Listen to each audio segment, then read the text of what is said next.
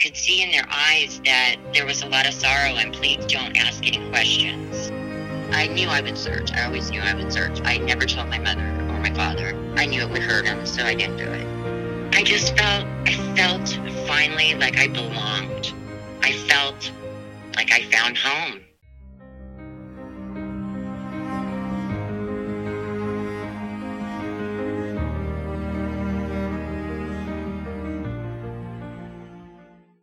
The ability to adapt is as natural as breathing to an adoptee.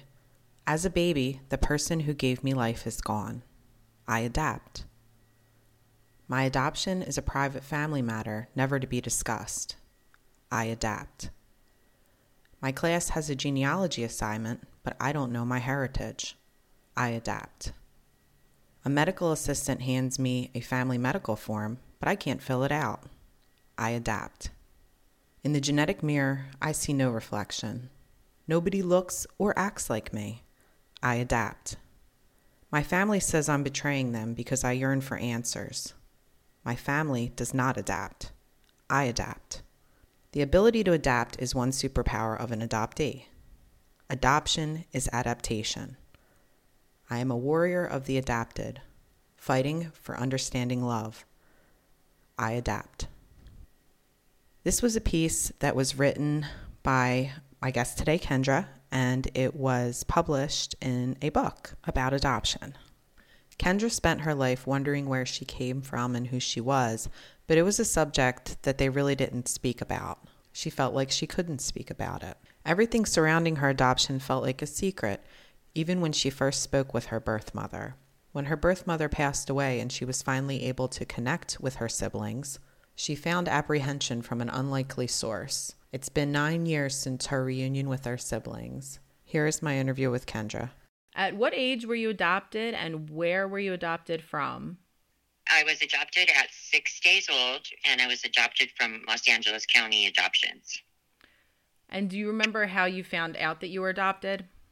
Yes, just weeks before my fifth birthday. See, my mom was an identical twin, and my mom's identical twin had a daughter nine months older than me, and we were about ready to start school, and we're we're out shopping for clothes, and this lady wanted to take a picture of us, and the reason is because my mom's an identical twin, and my cousin and I look like twins because they had us dressed the same and had same haircuts and stuff, right? So. So this lady wanted to take our picture, and she was very pregnant at the time, and I felt my mom's hand stiffen up, and so my aunt said, Oh, you know, bless your heart, I wouldn't trade places with you, or whatever she was saying to this lady. And I kept waiting for my mom to say what happened with me, and she never did. So as we walked away, I said, Mom, Mom, what happened when you had me? Wait, I wanted to hear my story. And she said, Oh, we'll talk about that later. Let's just finish shopping now. But she, I could see in her eyes, her eyes darting to my aunt. And I could see like this, I knew that was going to happen in her eyes. And I was like, hmm. So later that day, I got sat, sat down and told, Oh, honey, you know, you're adopted. You're special. We chose you that, that huge speech. But I had no idea what they were talking about. Even though their voices sounded like I was a princess and this was super exciting, I could see in their eyes that there was a lot of sorrow and please don't ask any questions. So I didn't. I thought, well, I'll get somebody else to explain it. And kind of funny part about it was I started telling people I'm adopted and they would get horrified looks on their faces like, I can't believe you're telling me this because this mm. is back 1969 and adoption isn't like it is today. You didn't talk about it. It was taboo. Anyway, and so I was really confused. And I remember my mom overheard me telling somebody, and she snatches me by my elbow and she says, We don't tell people that. That's a private family matter. And now all of a sudden it's something horrible I'm not supposed to tell people. And I had no idea what it was. And then a couple nights later, my we're out to dinner. This is kind of funny, but it's true. For about three years, I believe this we're out to dinner and my mom says, I think I'll choose the special. And I was like, oh, this is it. I'm going to learn. And she orders chicken. And I think I hatched from an egg. Oh. No wonder she didn't want anybody to know. For three years, I truly believed that. I thought I hatched from an egg. That must be what adopted means. But I figured it out later on. But yeah, it's kind of funny. Yeah, and because you felt like you couldn't ask any questions, you just had to come up with your own idea. Yeah, I, I, it was like you chose me like a doll on a shelf. You, you know, I'm special like a princess. I couldn't figure it out, but I was okay with that answer. Oh, no wonder she doesn't want anybody to know. you know? Yeah. So I was okay. I figured it out later, but and you know what's interesting is when Christina Crawford wrote Mommy Dearest, that was my school. That was the school I went to, Chadwick. I remember my mom being really upset because Joan Crawford, you know, she was dead and she couldn't defend herself. And I thought to myself, well, if she just felt loved and cherished, that book never would have been written. Right. Yeah. yeah. So, you know, we had completely opposing views on it, but I didn't say anything to her. We didn't we didn't talk about it. You know, I was really quiet about my inside thoughts and feelings, and I didn't really express myself very often. Well, your adoptive parents divorced kind of early in your life, and that would be really hard for any young kid to go through. Do you think it was more confusing after you found out that you were adopted? I don't ever remember my mom and my dad being together because they divorced when I was two years old. So I had no memory of it being any other way than the way it was. So I'm sure it was, you know, traumatic. I don't know. But it was in a time that there weren't that many divorced families. I had a name of Kendra, you know, I'm adopted and my parents are divorced. Yeah, I, you know, add it on. It's yeah, okay. Just another layer. I already felt different from all of them anyway. I, I really felt like um, they were dancing this graceful dance or to a waltz or something, and I was tone deaf. You know, I, I, I wanted so much to be like them, but I couldn't, and I tried a thousand different ways, and I, I just wasn't like them, and I knew it. So, yeah. what was it specifically that made you want to find your birth family? Was it just really that?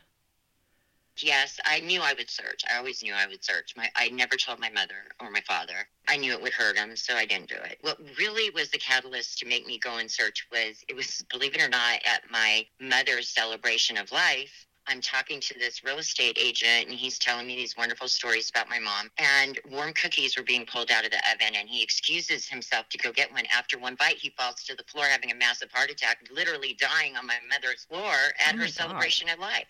Right. And I, oh my God, is that going to happen to me? He survives it. It was called a sudden death syndrome. But still, I thought, what's my genetic fate? And so then I decided to, to start looking. And I went ahead and contacted LA County Adoptions. And I had to send in the documents to get my non identifying information back. So that's what I did. So you didn't have any information like after your mother had passed away, you didn't find anything. And you just really had to go out there and get it on your Right. own. And this was in 1993, so there really wasn't any internet then either at that time for the search. So I was just winging it. So how did you I- find your birth family?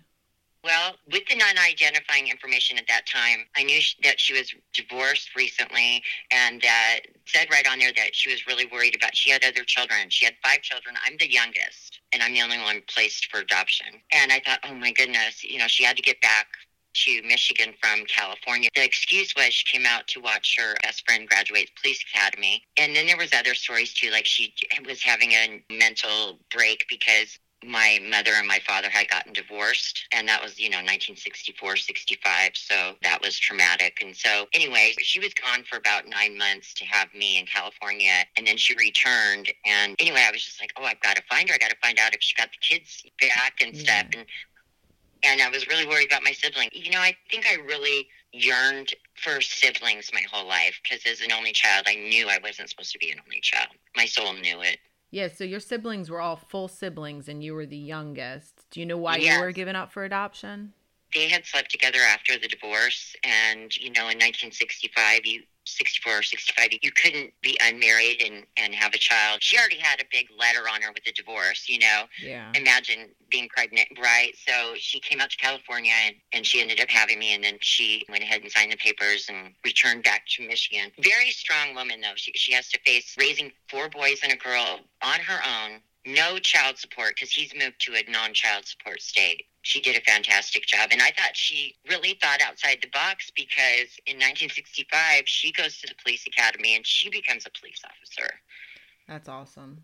and she graduates from the police academy and has a job in that town that she lives in. It took her three years from the time she relinquishes me and, until she's a full police officer working in the town, which is pretty awesome. That was awesome. Did she raise the kids on her own or did she get remarried? She was remarried briefly, very briefly, but no, she raised them on her own. Absolutely. She did a fantastic job. They're all wonderful, successful human beings. They're just unbelievable. They're awesome. I, I, oh, love siblings. Yeah. That's I awesome. found her. Um, it took me 10 months to find her, but I did find her. And I remember that phone call. I was shaking. Oh my gosh, I, I had been so deep into the search, I hadn't stopped to consider what are you going to do once you have the phone number? Yeah.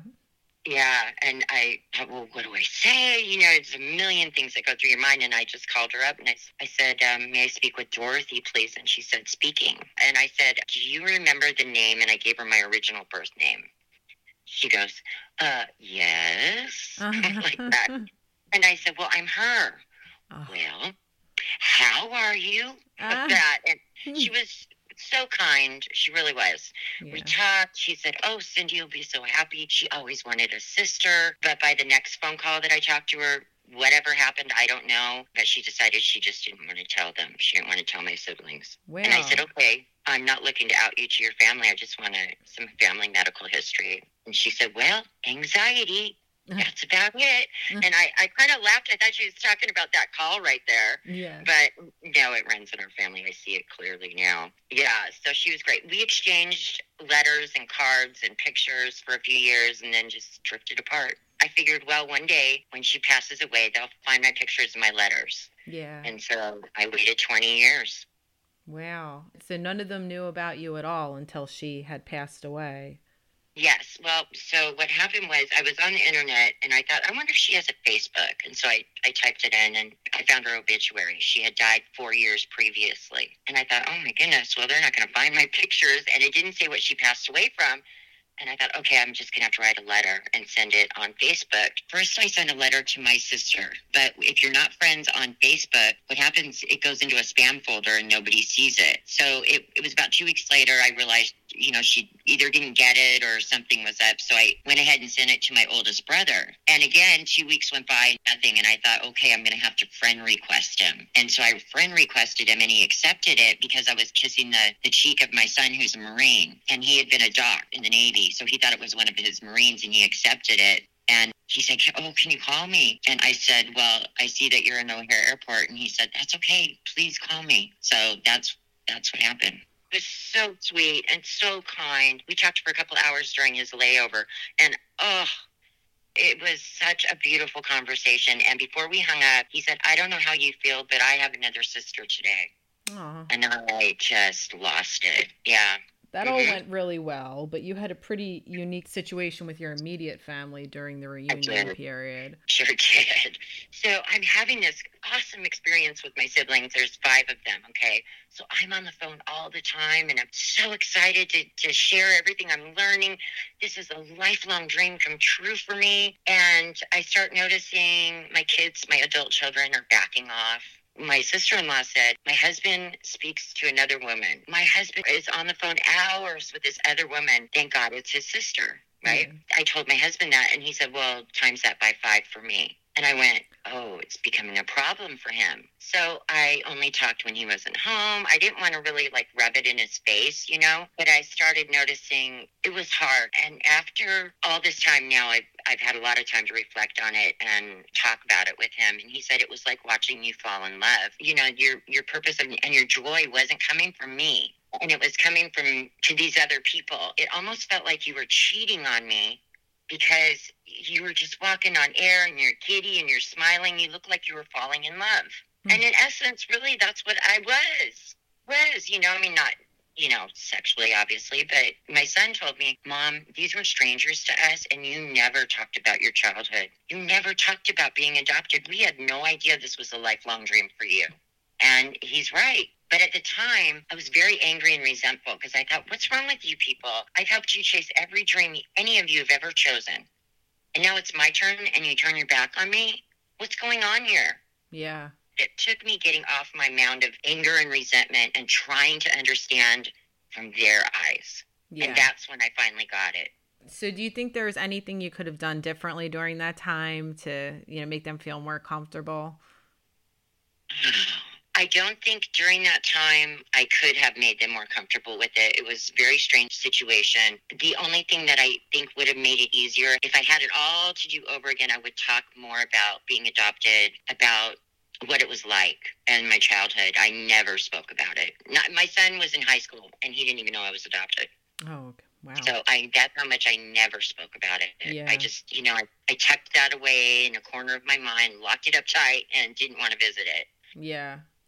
And during the reunion it all came bubbling up to the surface. You know, just kinda like, Hi, I'm still here you know. Yeah. It's it does. All the emotions you have to you have to deal with it. It's you know, I, I really don't like the TV reunion shows because they're not realistic. It's like, oh, happily ever after and it's so much more complex than that. Yeah. So much more. Yeah. Yeah. Yeah. If they did follow up shows to those reunions, that would be different. but they don't. Or started it at the reunion and then follow them for the next year or two. Yeah. Right. Yeah. Because even though I had a beautiful, beautiful reunion with my siblings, there were times when that kind of hit me out of nowhere. Like we were sitting around a campfire at my sister's, and my sister in law and my sister started talking about all the kids that they knew in high school. And it kind of hurt because I should have known them. And then all of a mm. sudden it felt like I had to mourn the life that never was. So, how long after you found them did you meet them in person? I found them and talked to them for the first time June 1st, and I met my sister in Las Vegas in October. And how were you feeling leading up to that first meeting? I was so excited. I was really, the first time I talked to my sister, I was very, very nervous, extremely nervous because I was taking two titles away from her the youngest and the only girl. And she's, oh, you can have them. I got me some backup against brothers. I don't care. Hmm. and so she's just been great. But I was driving out to Vegas and I remember right before I got there, my sister's waiting for me. She can't wait. I'm so excited. I'm almost there too. And a semi cut me off and I spilled water all over my lap. And I thought, oh my goodness, I can't just show up like this. so I pulled over into a neighborhood and I jumped in the back seat and I'm changing my pants and I'm thinking, oh my gosh, what the neighbors must think. They're looking out the window. oh Oh man, I was such a klutz. Oh, what a doofus. But yeah, it was great. We were holding each other. I forget where they were staying. Where were they staying? Doesn't matter. One of the big hotels. I don't know how to explain it except for I just hit it off with my siblings. Like it's almost as if I wasn't not there. It's as if I've always been there. It was instantaneous, the Yeah. connection, and it's never faltered. It's good, I guess, that you met on like a neutral territory and like a fun place like Las Vegas, right? Well, uh, yeah, I met the rest of them at, at a Christmas party at my brother's house in December. So two months later, I was I flew to Michigan, and my brother lived in the house they grew up in. Mm-hmm. I spent the night in my sister's room, and I was like looking out that window, thinking this would have been my room too. Huh. Yeah, That's it was kinda- weird. yeah, it was neat. It yeah. was it was beautiful, but I heard an audible gasp when I walked in because I looked so much like her. Yeah, I, I mean, I've seen the pictures. It looks like all your siblings look pretty similar with you. Right? Yeah. Yeah. It's like my grandkids also look like my brother's grandkids too. Oh, that's which is crazy. interesting. And I know, and I finally have that. I have the genetic mirror, and I I've never had that before. I think with adoptees, it's it's um, an obsession because I would always be comparing, you know, like my baby picture to my daughter's baby picture. It's just something you yearn for. It's like when you have your own child, you think that's the first person that you know that you're related to. Kind of Yes. that thing. It is the first person I'm related to that I know genetic, genetically. I didn't know anybody genetically connected to me for so long. I never did meet her though, face to face or anything like that. We talked, but I never did meet her face to face. And so the picture that she sent me was at her retirement dinner, and I felt like I didn't look like her, and I felt like I didn't look like my siblings, and I was kind of disappointed because I was really wanting to look like somebody. And then when I talked to my brother Bob, he said, "My God, you're the spitting image of mom," and I said. I don't see it. And he said, mm-hmm. God, be kidding. And he sent me a picture, and I was like, whoa. Hmm. Okay, I see it now. Mm-hmm. so, was there anything else when you were with them that you noticed? Like, do you, you have similar tastes in music, or like, is there anything that you share with them other than just features? Yes, my youngest brother and my sister were competitive swimmers, and I was also a competitive swimmer. I found it interesting that my my oldest brother was in the one four out of Camp Pendleton, and so was my son. I thought that was interesting. Yeah. Yeah. You know what else is really interesting? I love like little dollhouses and little people in the dollhouses, and I guess so did my so did my mom. Hmm. She had a yeah, so that was neat. I also am deathly, deathly afraid of tornadoes. Mind you, I've never seen one.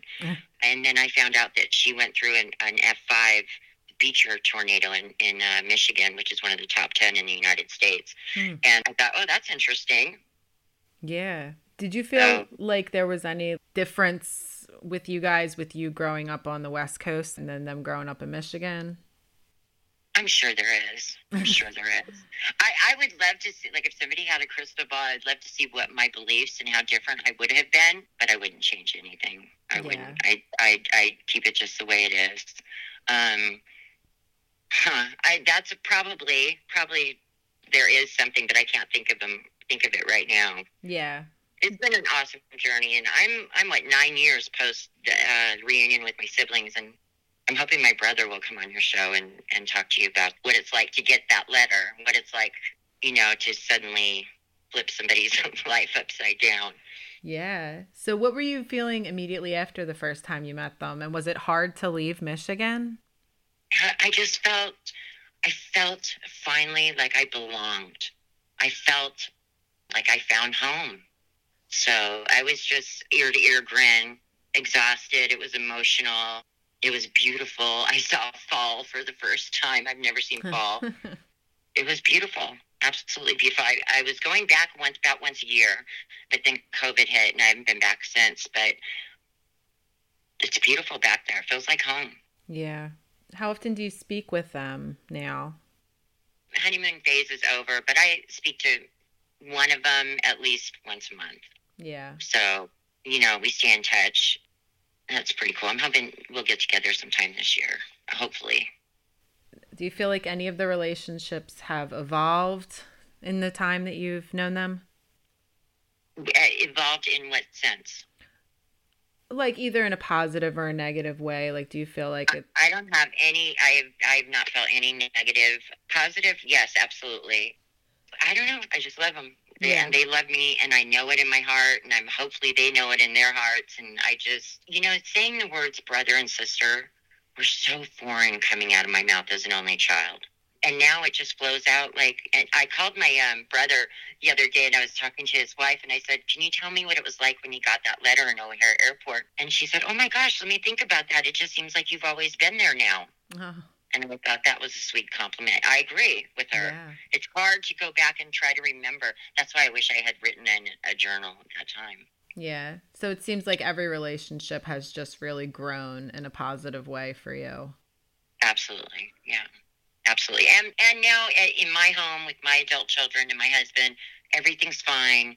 If I told him right now, uh, hey, I'm going to Michigan for a week, he'd say, okay, honey, just, you know, when do you need me to pick you up and drop you off at the airport? Totally fine. My sons have gone back there to, you know, go hunting with my brothers. My brother's son uh, just spent the weekend in my house this weekend. Hmm. Um, so everything's fine now. But during that time was really difficult. It was really hard because I felt, I felt so alone because I had this incredible joy, but couldn't share it with my family this situation going on with my own family that I didn't want to tell my siblings about because I didn't want them to have preconceived notion of what they're like or if there's issues. So I didn't say anything to them, and I just felt incredibly alone during that time. But it worked its way out, and it's okay now.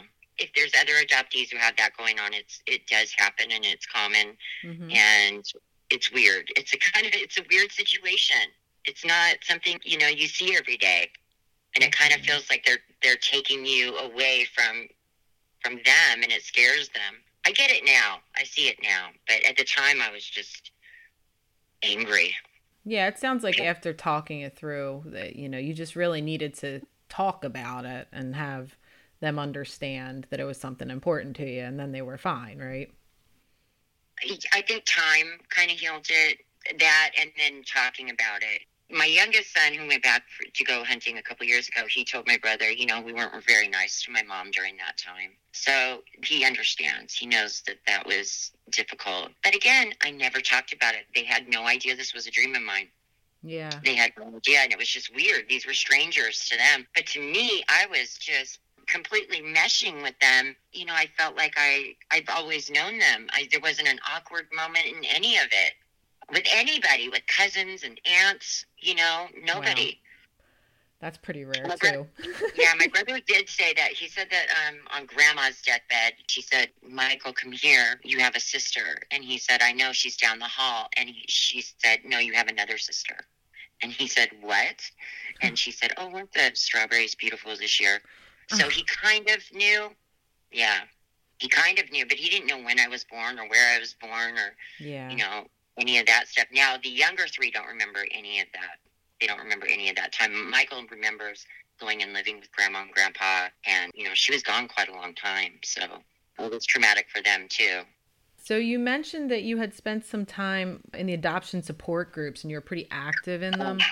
thought to myself during that time, you know, this has to be going on with someone else. So I ended up signing up for an adoptee support group, reunion support group, and I, I had to be accepted in, and I was. And when I went in there, I was, I felt like this this burden had been taken off of my shoulders because there was all the thoughts and feelings that all these people were writing about. I felt too, Mhm. and I didn't feel so alone anymore. And yet we never spoke about it, any of it because we thought there was nobody else out there that would understand what we were going through or or that we weren't alone you know and it was a, an incredible healing and experience for me being in there with them yeah Was that before or after you met your birth family that you did that? that was after after Okay.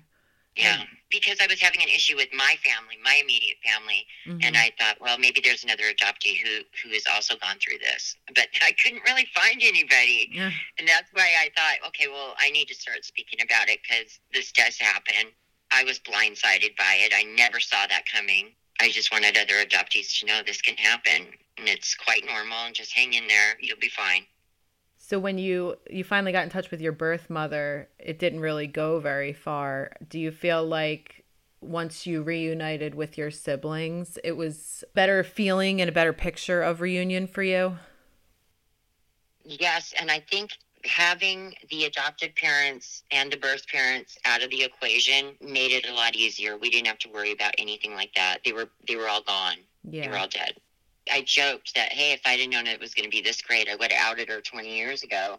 you know, so I was just kidding, though. We didn't have to deal with the emotions or the jealousy, perhaps, of, of adoptive parents or or the whatever it is. We didn't have to deal with that. We could just be free to. My oldest brother, Michael, took her headstone off of her grave and engraved my name with theirs and put it back. oh.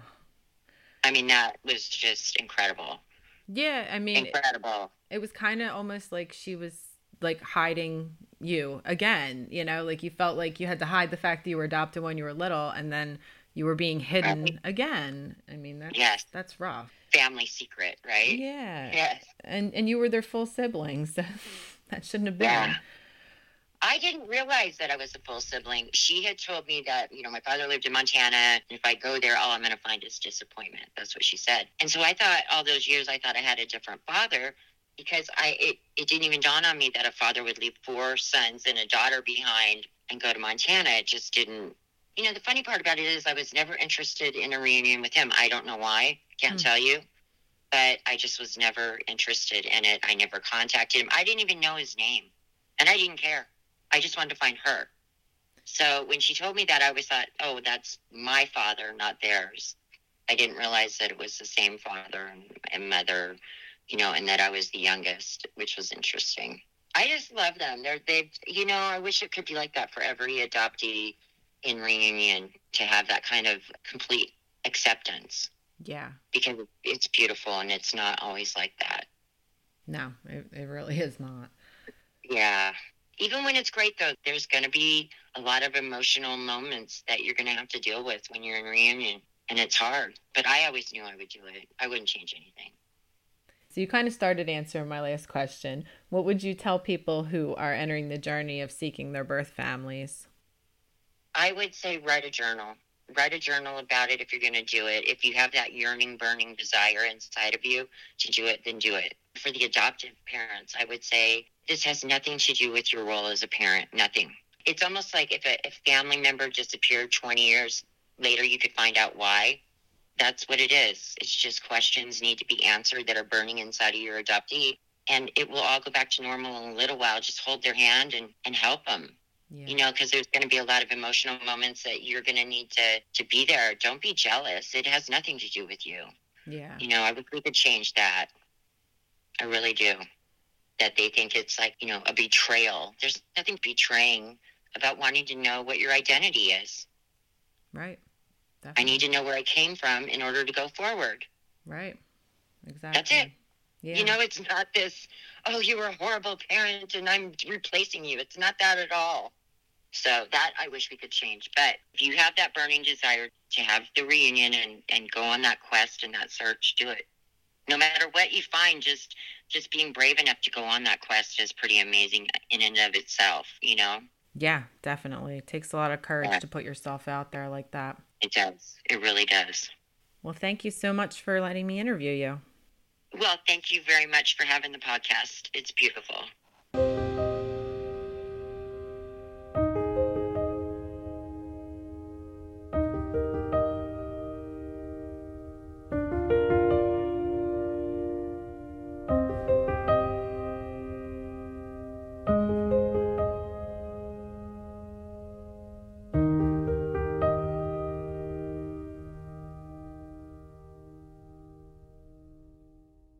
If you or someone in your family has been touched by adoption and would like to speak about it, please email me at whathappensafterpodcast at gmail.com. Also, please check out the Instagram for the show to see pictures of my guests that they were so kind to share from the reunions. Next time, I'll talk to Heather, who had a lot of ups and downs throughout her reunion, but has found comfort investigating her roots through the use of genealogy. Listen next time to find out what happens after. Thanks for listening.